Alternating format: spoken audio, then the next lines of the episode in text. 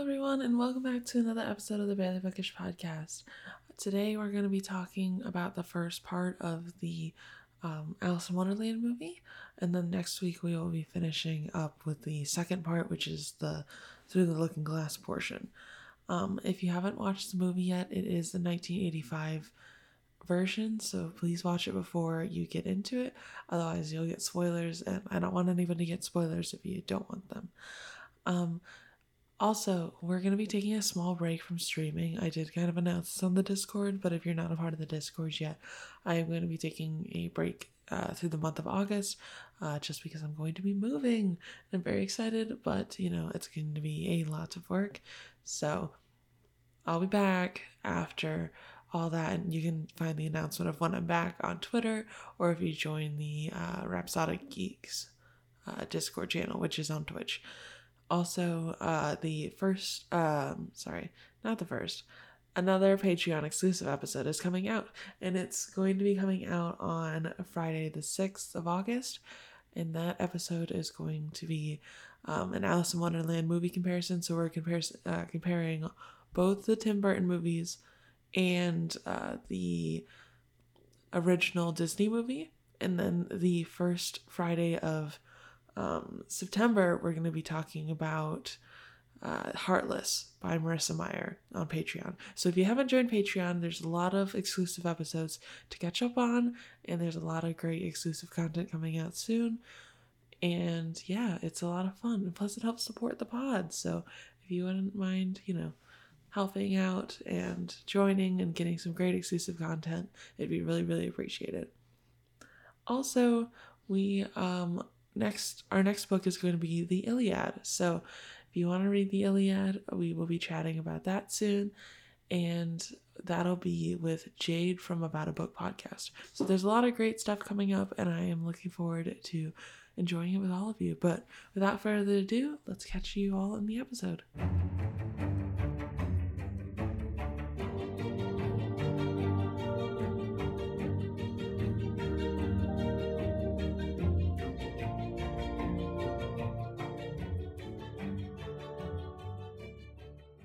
Hello, everyone, and welcome back to the Barely Bookish podcast. Today we are covering Irwin Allen's Alice in Wonderland 1985. And I am once again joined by Leah. Hello, everybody. I am so glad to be here, Rachel. Thanks for having me back. Yeah, thanks for joining me. Sure. I'm excited that we get to talk about these movies now. Yes. I have long awaited. And Leah is from the YA book chat. So if everyone loves these episodes, be sure to go check that uh, her podcast out. Yay. oh my gosh, these movies. Wow. I forget the how colorful the 80s are sometimes until I watch like movies like this where they're trying to like make them extra whimsical by taking every bright pop of color physically possible and putting in a movie. Right? Seriously. Um, because starting with Alice's dress too. Yes. Because her dress is orange. It's mm-hmm. not blue, which is how I always remember the specific version mm-hmm. of the movie, which like because in every all the other movies, it's blue. Yeah. So I always remember watching this one growing up because um because it wasn't blue. so yeah. It was weird though because like I'm used to that little bow in her hair being like blue like having i think she has like a blue headband more, normally and i'm used to that like standing out but because she's blonde the orange didn't really stand out. And i was just like it was one of those things that i noticed that i was like oh weird. Yeah. Um i will say it's funny because i actually never thought about this until um until i was watching these movies again. Now i watched these all the time growing up and i've watched mm-hmm. them actually like a few months ago with my youngest, but I never thought about this until watching them this time through. Okay. I was looking at her hair and I was like, it's really perfect. It's a yeah. wig. It's a wig. it had to be. It had to be because it was so, it was unmovable, unshakable. No, it was absolutely perfect. Yeah. Like stuck in place.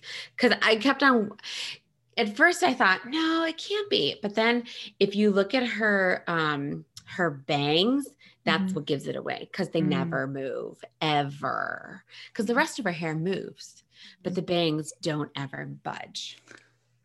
Oh, That's that's so you know. funny. Mm-hmm. so going through part one, the first thing I noticed is that the sister is actually a lot older in the movie. Like, because they never gave her an age in the book, but in the movie, she's like a teenager. I it looked like. So I was like, yeah, Yeah. no wonder the sister didn't want to hang out with Alice because like this is a little adult, and her sister's probably annoying the living daylights out of her. Yeah, agreed. She she's definitely a lot older um in the in the movie than I had pictured her to be in my Mhm. head. But but actually if you think about it, the Disney animated one, she looks a little bit older too. She even Mhm. looks older than a teenager. Yeah, I had always thought she was in her teens because Yeah. and that one the tim burton one um those are the only two i've seen but both of those they age her up she doesn't look like she's seven so Right. i didn't realize until we read the book that she's supposed to be like seven and a half Yeah. Well, in the Tim Burton one, she's not seven and a half. She is older. She's a Yeah. teenager, and Alice is a teenager in those ones. But yeah, no, I know what you mean. It's hard to tell in um, the Disney one how old she's supposed to Mhm. be. She definitely reads more like a 10 or 11 year old in that one. yeah i think i would remember thinking she was probably like 13 Mm-hmm. like on that Yeah. cusp of like preteen age Yes. um and then my next note is Dinah trying to escape when she picks her up is the funniest thing. Like It is funny. Because you know they just basically got this house cat, and they're like, "Oh, it'll behave," you know. And then she, but they don't factor in the fact that cats like to run from you. Like Yes, they, they want do. cuddles only when they want them. Yes, exactly. Uh, point in case my cat actually did that to me today.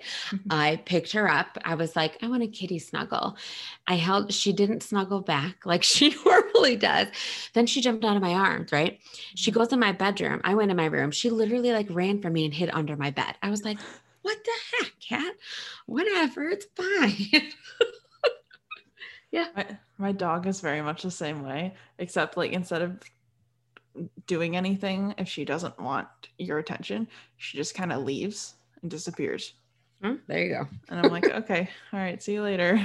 That's one way to handle it. Yeah. The next thing I noticed was that the sister was right there with the rabbit showing up. And I was like, so don't you think that she would have said something when she ran off in the woods that the, she was awake? Because she just sprints off. Yeah. Well, okay. So her sister's totally not paying attention. hmm for one thing. She's totally absorbed in herself.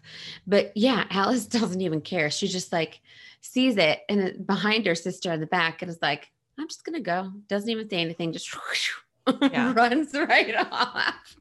Like, great older sister there. You Mhm. have super protective. I'm going to have a lot to say about these couple of moments when we get to the end of both parts Mm-hmm. because the lining up of the sleep dream does not really make sense. I gotcha. Mhm. So we'll come back to that. yeah, because I, know where you're going with that. Yeah. So next thing is these thunderclaps of when they're trying to go into Wonderland. I I'm like, it now feels like she's having a nightmare.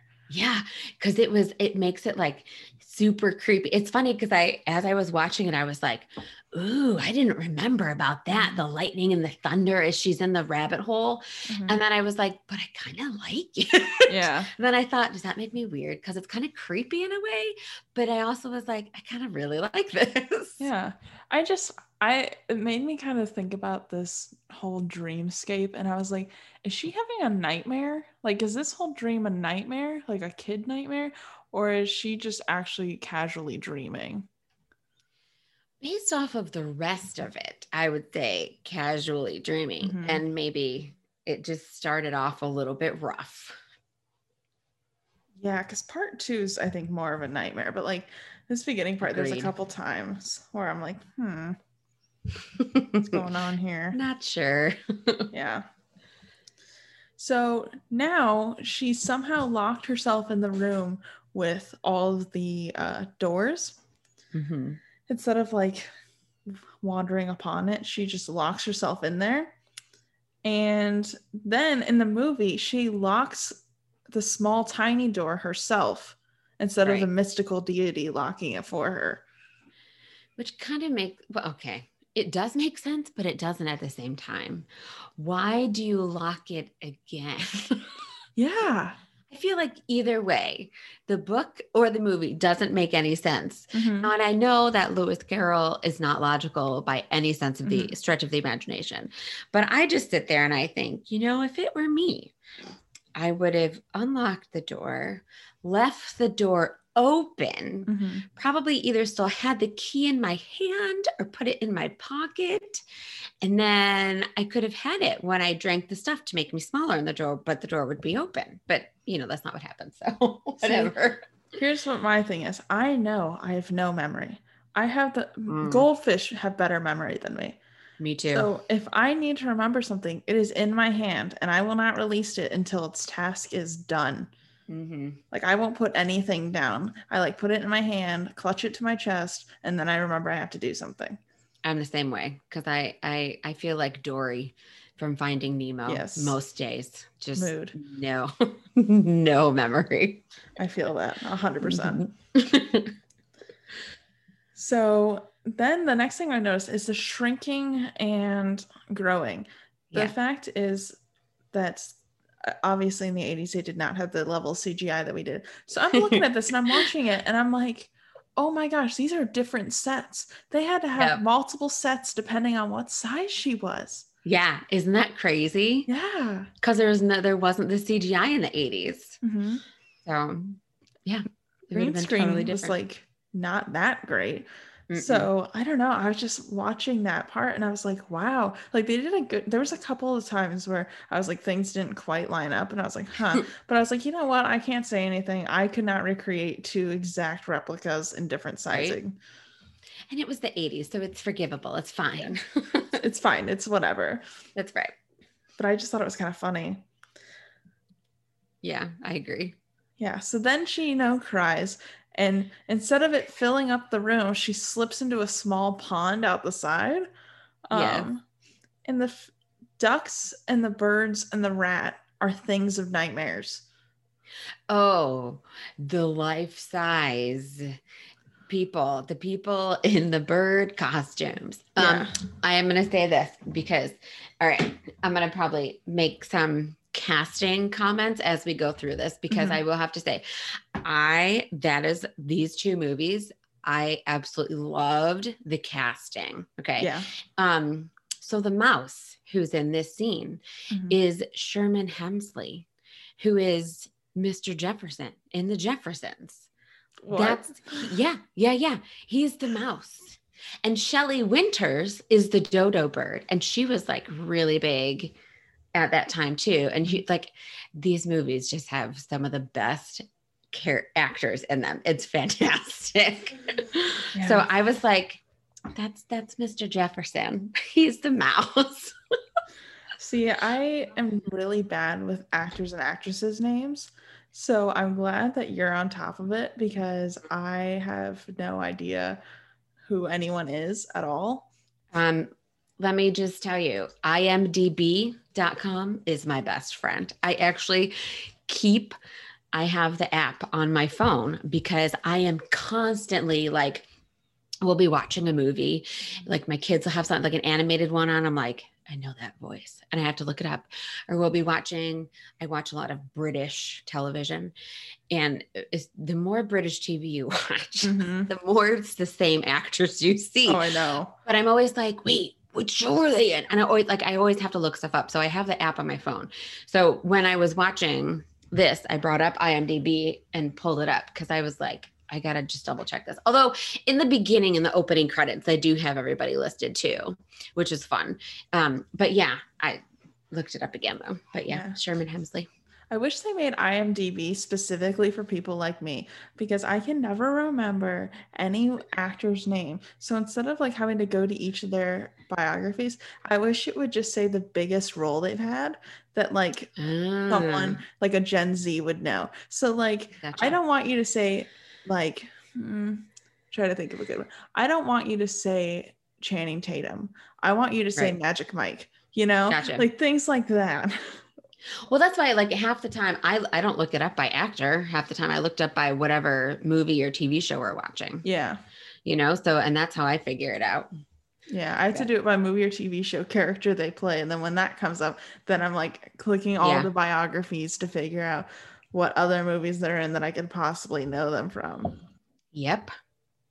Exactly. But yeah, those um really lifelike the birds. The birds were a bit freaky. Oh my gosh. I it felt like 80s personas, you know? Like Yes. Yes. Mm-hmm. Agreed. I will say when you told me it was a musical, I was a little nervous, but I think it was good. It was. And I I had totally forgotten about that part. Um, and then when they started singing, I was like, oh yeah, that's right. But part see, part of the reason it's good too is because again of the actors who they have in it. So that helps as well. Um, but yeah, it wasn't because it wasn't too much. It wasn't like a song every other minute or something, you know. There were Yeah. a few songs, but it not a lot. It wasn't overwhelming, and they went along with the storyline really well. Um, so I felt like it worked a lot. It worked really well. Yeah. And I like the fact that they changed some of the poetry into being songs. I think that worked out a lot better too. You know, I wouldn't be surprised if that's the reason they decided to make parts of it a musical. Yeah. Because I, mean, somebody was probably like, the director was probably like, what the heck do I do with all these stinking poems? you know what I mean? Yeah. Like, ooh, let's make them a song so much better, especially when we get to the second one with the walrus and the carpenter. oh, oh Yeah. man. uh-huh. Yeah. I know. Yeah. hmm I will say this this movie felt to me because I haven't watched a whole lot of 80s movies. Uh, well, I have, but I've watched only like real life one. I haven't watched like 80s fantasy, if that makes Okay. sense.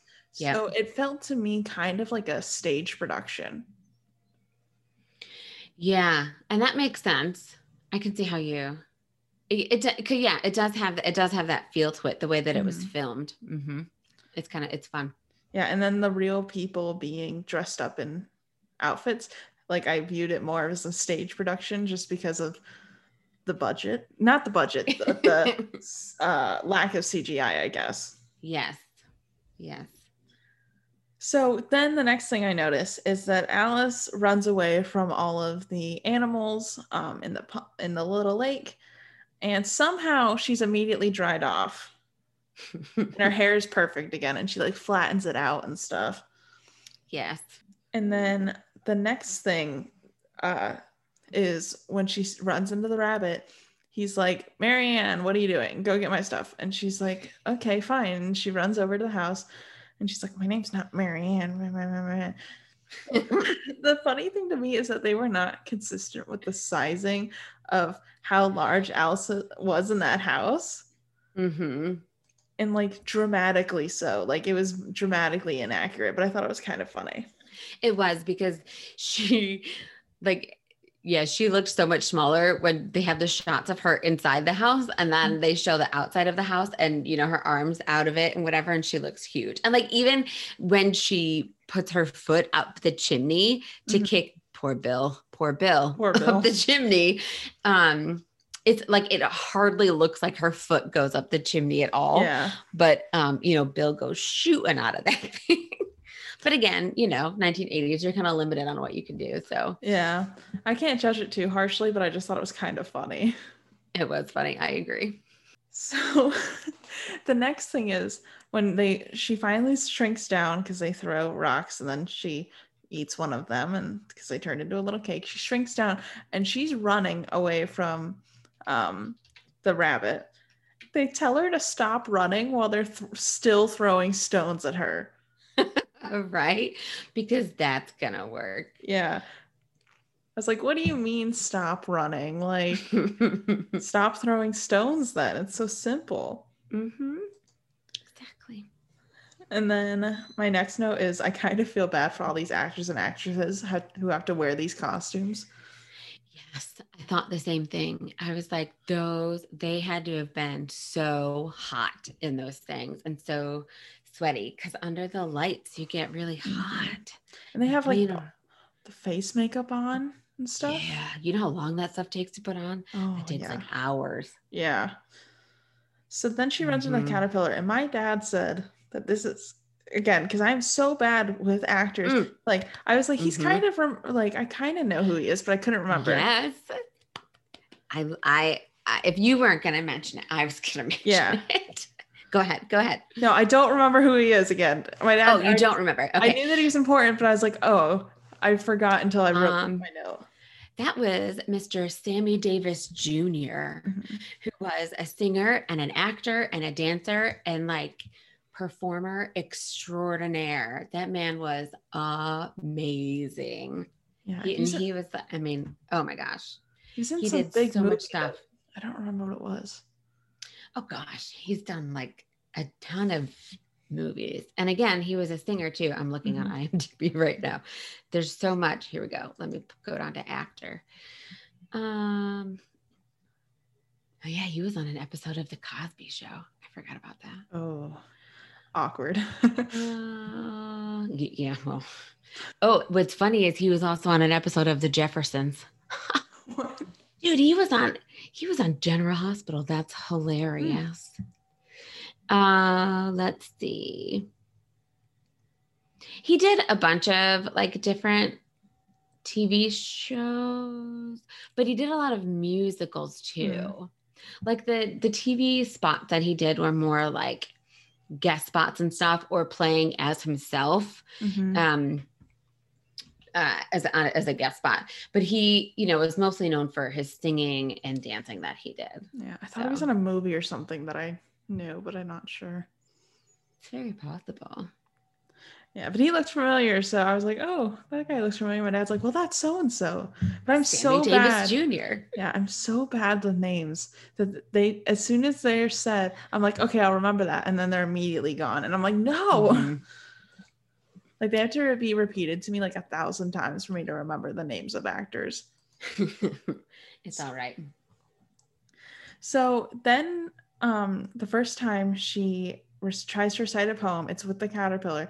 But this is the first inconsistency I noticed is because he, the, uh, Alice says, "Oh, I've been trying to recite poems, but they always keep coming out wrong," and she hasn't said a poem yet. Right.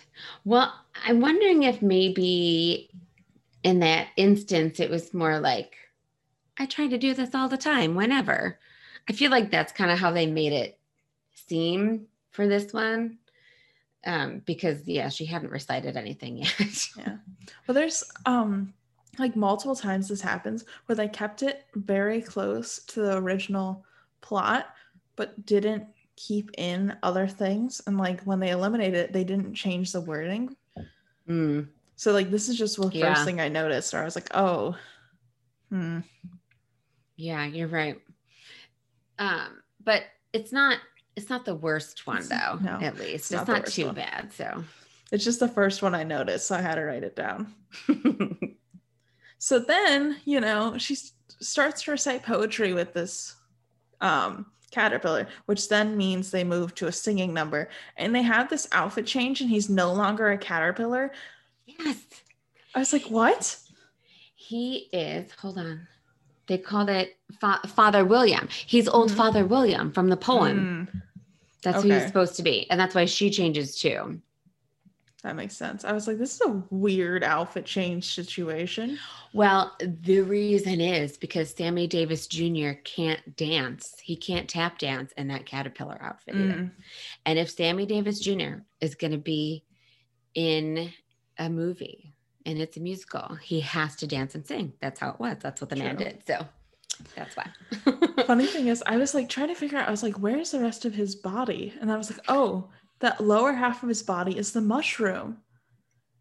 Like I had to think Yes, about that yes. costume. I was like, Yes. oh, weird. Yeah, he was probably like standing in the mushroom. Yeah.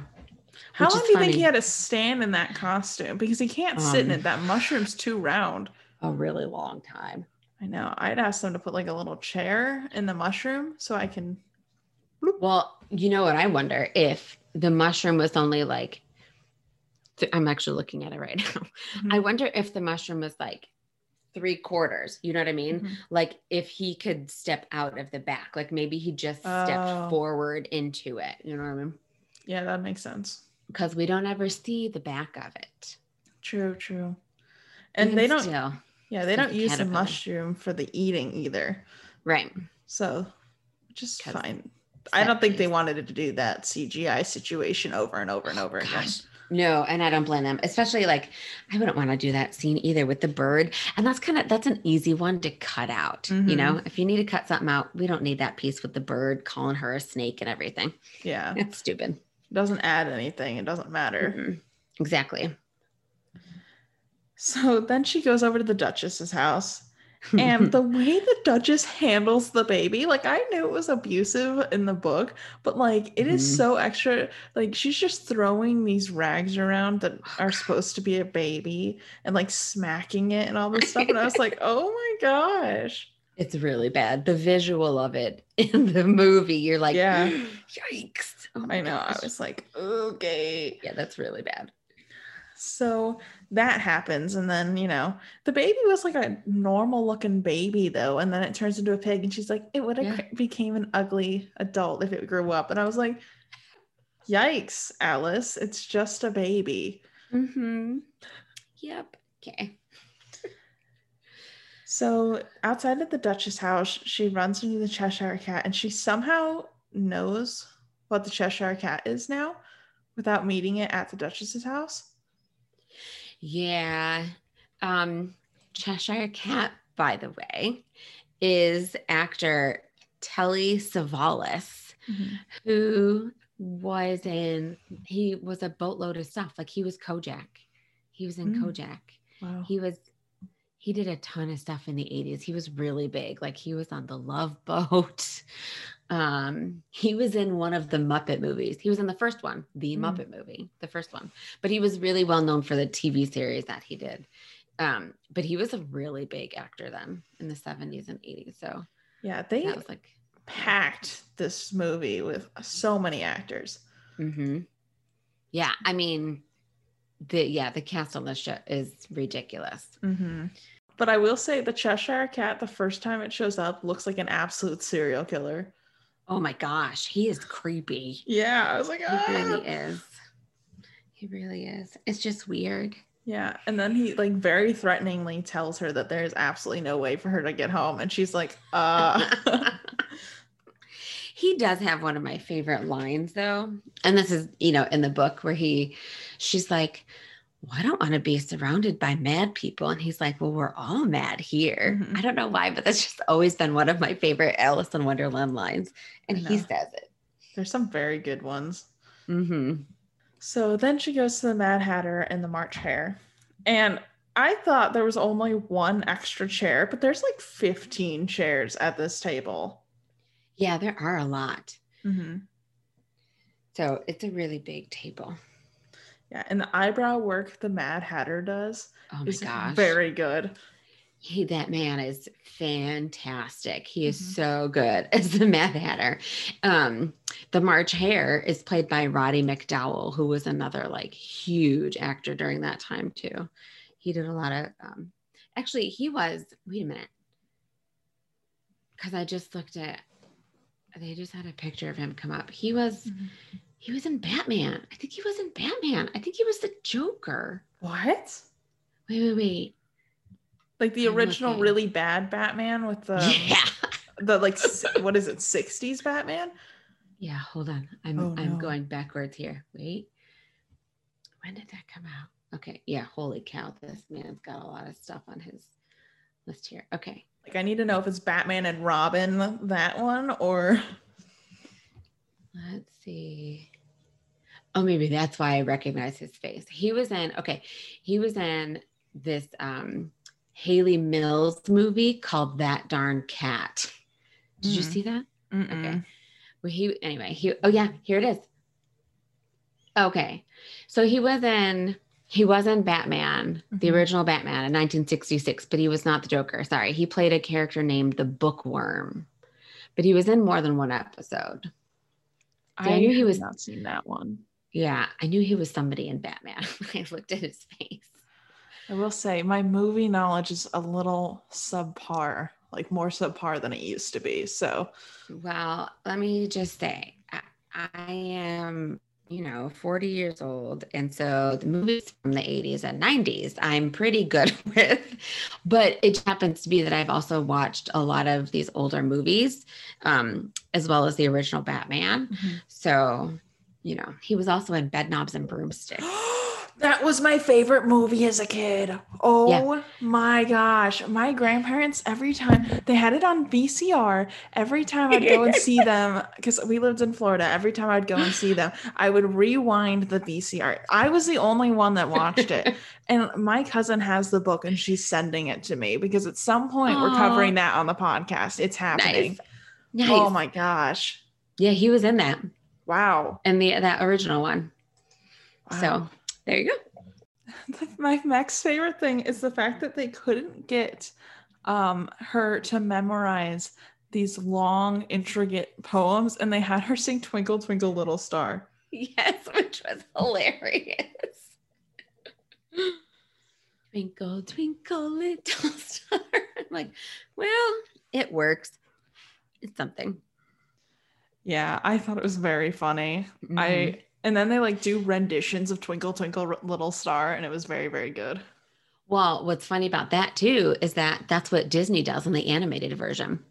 mm-hmm. They do the exact same thing. They use Really? the i Yeah. guess it's just been so long since i've seen that i can't wait to revisit that now that i've actually seen it because why would they do that that's funny I don't know, but they did. Well, because the mouse, I don't like this is what I one thing I remember from the Disney animated, because the mouse is like half asleep and he's like, only he seems kind of drunk too. yeah he's like, he can't say it right. And he says, Twinkle, twinkle, little bat. He says bat. How like he says the words all Yeah. wrong. I don't know. I think it's very funny. hmm So the next after that, the next thing I noticed, and I just the only note I wrote about it is how did they get that deer on the set? Like it looked like a little Key West new fawn situation. Like this was like a deer that couldn't be more than like two days old, and they somehow s- kidnapped this baby deer and got it on set. Somebody, I mean, maybe like from an animal preserve or something. I mean, there Mhm. are places like there's so in Charleston, because I live in South Carolina, um, and I'm just I'm close to Charleston. So in Charleston, there's one of the plantations has like kind of like a petting. It's not really a petting farm. Anyway, they have animals mm-hmm. and they have deer. Like these deer just stay in there in this like pen area that they have. So I don't know where they got the deer from. I don't know how, you know what I mean? Like, I don't know. I don't know. Because I So- know deer, and they're not comfortable around people. Well, actually, it depends. I think if you're not threat if you're not threatening, they are because Mhm. okay, at this the plantation in Charleston, so they do have this spot where they have animals, and some are in cages, but a lot of them just roam around freely, Mhm. including the deer. They Mhm. will come right up to you, and you can pet them and touch the things. Oh wow. And when I was little, uh, we would go camping Mhm. and um, one place that we went camping, there were always deer that would come like into our campsite. I mean, we would be outside in the tent and it would be like, I mean, like super close to us. So I think it just depends. Yeah, I think it's probably because I'm from Michigan and Michigan has a lot of hunting grounds. Um, it's Yeah, they're probably a little hunting. scared. Yeah, and I don't blame them for that because even like the suburban deer know to stay away from people. But Yeah, yeah, I think it just depends. I think we just have too much of a hunting population probably in Michigan. Probably. The deer like spread rumors and they're like, yeah, don't go around anybody because hmm that's how Charlie lost. then we get to the scene of them being at the Queen of Hearts um, grounds. And Yeah. I just couldn't help but notice that in the book, they messed up one rose plant. All of the rose plants were different colors. Mm-hmm. I was like, I wow, they really messed up, I guess. Yep. Those those cards had a lot of work to do. Yeah, I was like, there's no way you're gonna finish. Like, she's definitely gonna notice. yep. Oh yeah. She yeah. Yeah. and then I love the outfit design of the Red Queen. They made her look super extra. Yes. I I love her dress. It's super fun. Actually, I love I love um all the costumes in this because even like the animals, even though they seem a little bit creepy, everything is still super detailed.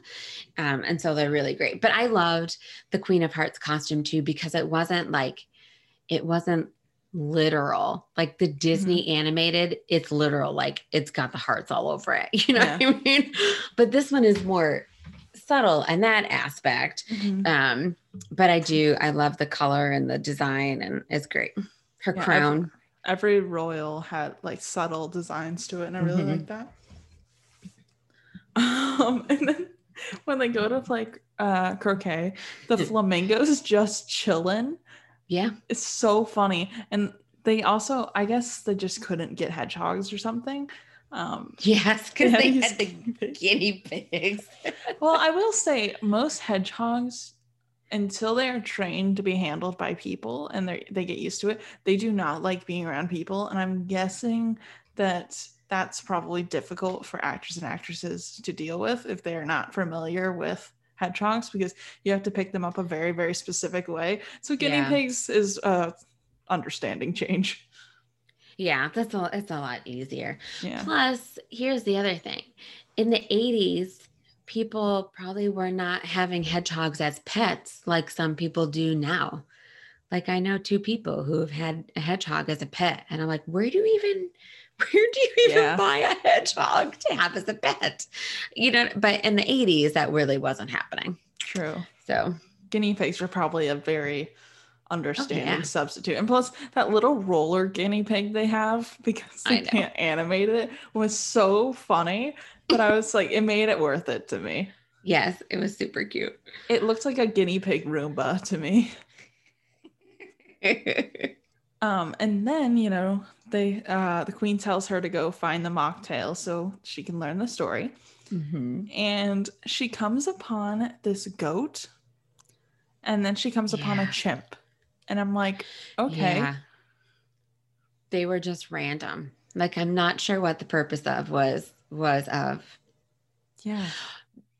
Well, okay, the chimp, I have no clue. Mhm. The goat, though, could have been a subtle nod to what happens in the to the second one. In the second movie. Mm, maybe. I just was like, I don't, I don't know. I don't know. It's weird. Yeah, the chimp was totally random. Yeah. And then they suggested um, to the mock turtle that the, the mock turtle should sing a sheet. The mock turtle. This is like a tongue twister. Wow. The mock turtle should sing a sea shanty, and I was like really hoping and praying that that was going to happen, but it didn't. We just got a normal musical number. Still good, but not a sea shanty. Do you know why that mock turtle could sing so well? Hmm. Because that mock turtle was none other than Ringo Starr. Are you serious? Yeah, yeah. The mock turtle is played by Ringo Starr. I'd like to know how they floated that one by him. You know what I mean? Like, I mean, now this movie has a really great cast, Mhm. but you know, I can understand Sammy Davis Jr. totally agreeing to this, Yeah. and like Carol Channing, Well, she's in the second movie. Mhm. um but these other actors but then you then you're like who are we gonna get to play the mock turtle ooh ringo starr would be great how do you pitch that to I don't ringo know. starr Do you think know it's what I one of those things where he, they're like, "Hey, Ringo, listen, this is gonna be just the weirdest production. We will have an open bar. Um, you're gonna be in a turtle costume. Would you sing a sea shanty?" He's like, "I won't sing a sea shanty." And they're like, "Fine, just another normal musical number, but we're gonna make a joke about the sea shanty." And he's like. Fine, fine, I'll do it. Whatever. How much are you gonna pay me? A million dollars. Okay, yeah, sure, fine, I'll do it. Sounds good. although um that's actually i mean i suppose getting ringo starr to be the mock turtle in this was probably not um I'm trying to I'm failing at what I'm trying to say here. Do you think he just had like a free afternoon and they're like, Would you want to come in for this? And he's like, Yeah, sure, fine, whatever, we'll do it. Why not? I don't know. Who knows? I mean, you know, his band was like they were pretty big at that point. So Mhm. who knows? Maybe he was like, eh, it'll be fun. Yeah. He's like, Fine, it'll be like a day off. But yeah, Ringo Starr, super fun. Although, actually, you know what? He liked doing kid stuff. Now that I think about this, because he was the voice of um he did a voice in Thomas the Tank Engine. They animated or not it's I say animated, but it was more like Are you serious? claymation-ish kind Yeah. of. I don't know how to describe it. Um, yeah, he he does a voice in Thomas the Tank Engine. So he must have probably just really liked doing kid stuff too. Yeah, some of those people like to, to like famous people like to give back and stuff. So Yeah. it might be one of those things. Yeah. Um, so then we get to the jury scene, and the fact that Bill was not in the jury uh, kind of upset me a little bit. To be honest, it would have been so easy. I know that would have been fun, but yeah, what are you gonna do? They had it was all birds in the jury instead. Yeah. So then Alice grows very tall, Mm-hmm. and all that fun stuff happens. She runs away, but when it seems like she quote wakes up, it looks like she was knocked unconscious running through the woods, Yes. and that her sister was just gone now. Right. And I was like, anymore. wow, did your sister just not care that you were knocked unconscious through like via tripping or something? Right. Just gonna leave her there. Yeah. Just leaving Alice. Or even if Alice had fallen asleep on the grass where they were Mhm. outside, her sister is nowhere to be found still. So she just left her laying out there by herself. Yeah. I know. I was like, wild. But then it turns out they immediately go into the through the looking glass. And when she wakes up, um, she didn't uh sorry. Immediately she goes into the through the looking glass and she when she wakes up, she didn't actually crawl through it. She's just kind of like trapped there. Mhm. And then the Jabberwocky poem is there, but it's Yes. not backwards this time. And then the Jabberwocky shows up. Yes. so this um so this is something that they did that was obviously a lot different than in the book because they they took the Jabberwocky and made him present throughout the 2nd Mhm. movie, throughout through the looking glass. Yeah. But I I liked what they did with it because it was this like it was teaching her and in a way teaching the kids watching Mhm. the movie um how to overcome their fears, you know. Yeah. Like we cuz that's what the Jabberwocky became. He became representative of all of her fears that she had and everyone tells her well you have to learn how to overcome your fear in order to be able to move on and do this. So I Mhm. like that. It's very um it's very 1980s. Mhm. Okay. I my kids recently started showing them um like a bunch of shows from the 80s. And um we I was showing them He-Man. Okay. Mm, yes. We get to the end of He-Man and I, there was like this little lesson and I was like, I totally forgot about that. But that's what they did in the 80s Mhm. they put all these like little lessons for kids at the end of the TV shows, the end of He Man. There's little lessons at the end of G.I. Joe, like yeah. all of these things at, at the end of She-Ra, Princess of Power. So that was a very, so having the Jabberwocky be throughout the whole thing and having it be this thing of you need to be able to overcome your fears was a very 1980s thing to do. Yeah, but we will talk more about the Jabberwocky in the, next episode. All right. Well, that's all we're talking about on this episode. We will be covering the second part on the after the to be continued flip disc or disc flip um in the next episode. So, Leah, where can all the people of the internet find you? Well, all the people of the internet can find YA Book Chat anywhere that they get their podcasts. Um, it's available on all streaming services for podcasts. And uh, the best place to follow me would be on Instagram. I am most active there. So, and everything is just at YA Book Chat. Yeah, and check out Leah's podcast because it is very good. And there is, It a fun. very good episode about a ballad of songbirds and snakes. That That's right. Dropped long enough. But yeah, we will catch you in the next episode. Bye. Right. Bye.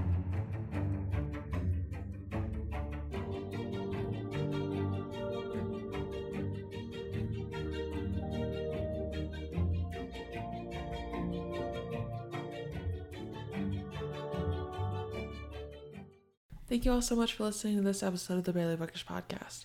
If you uh, didn't mention uh, hear it in the intro, we will be having the next Patreon exclusive coming out on Friday, August sixth, and it'll be the Alice in Wonderland movie comparison. So We're going to be doing the Tim Burton movies as well as um, the 50s Disney movie. So if you want to check that out, go subscribe over on Patreon. It's patreon.com slash barelybookish.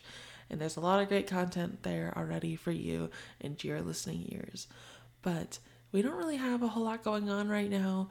Um, there's just, you know, Patreon. And if you want to follow me on any social medias, I am at everything. I'm on everything at Barely Bookish. But yeah, hopefully we'll have some fun updates once I move. Um, I'm hoping to stream more on Twitch, so you can come check me out there. Um, but yeah, thank you all so much for listening. Our logo is designed by my little sibling Sarah. Our theme song was by Rafael Krux on freepd.com, and I'll catch you all on the next one. Bye.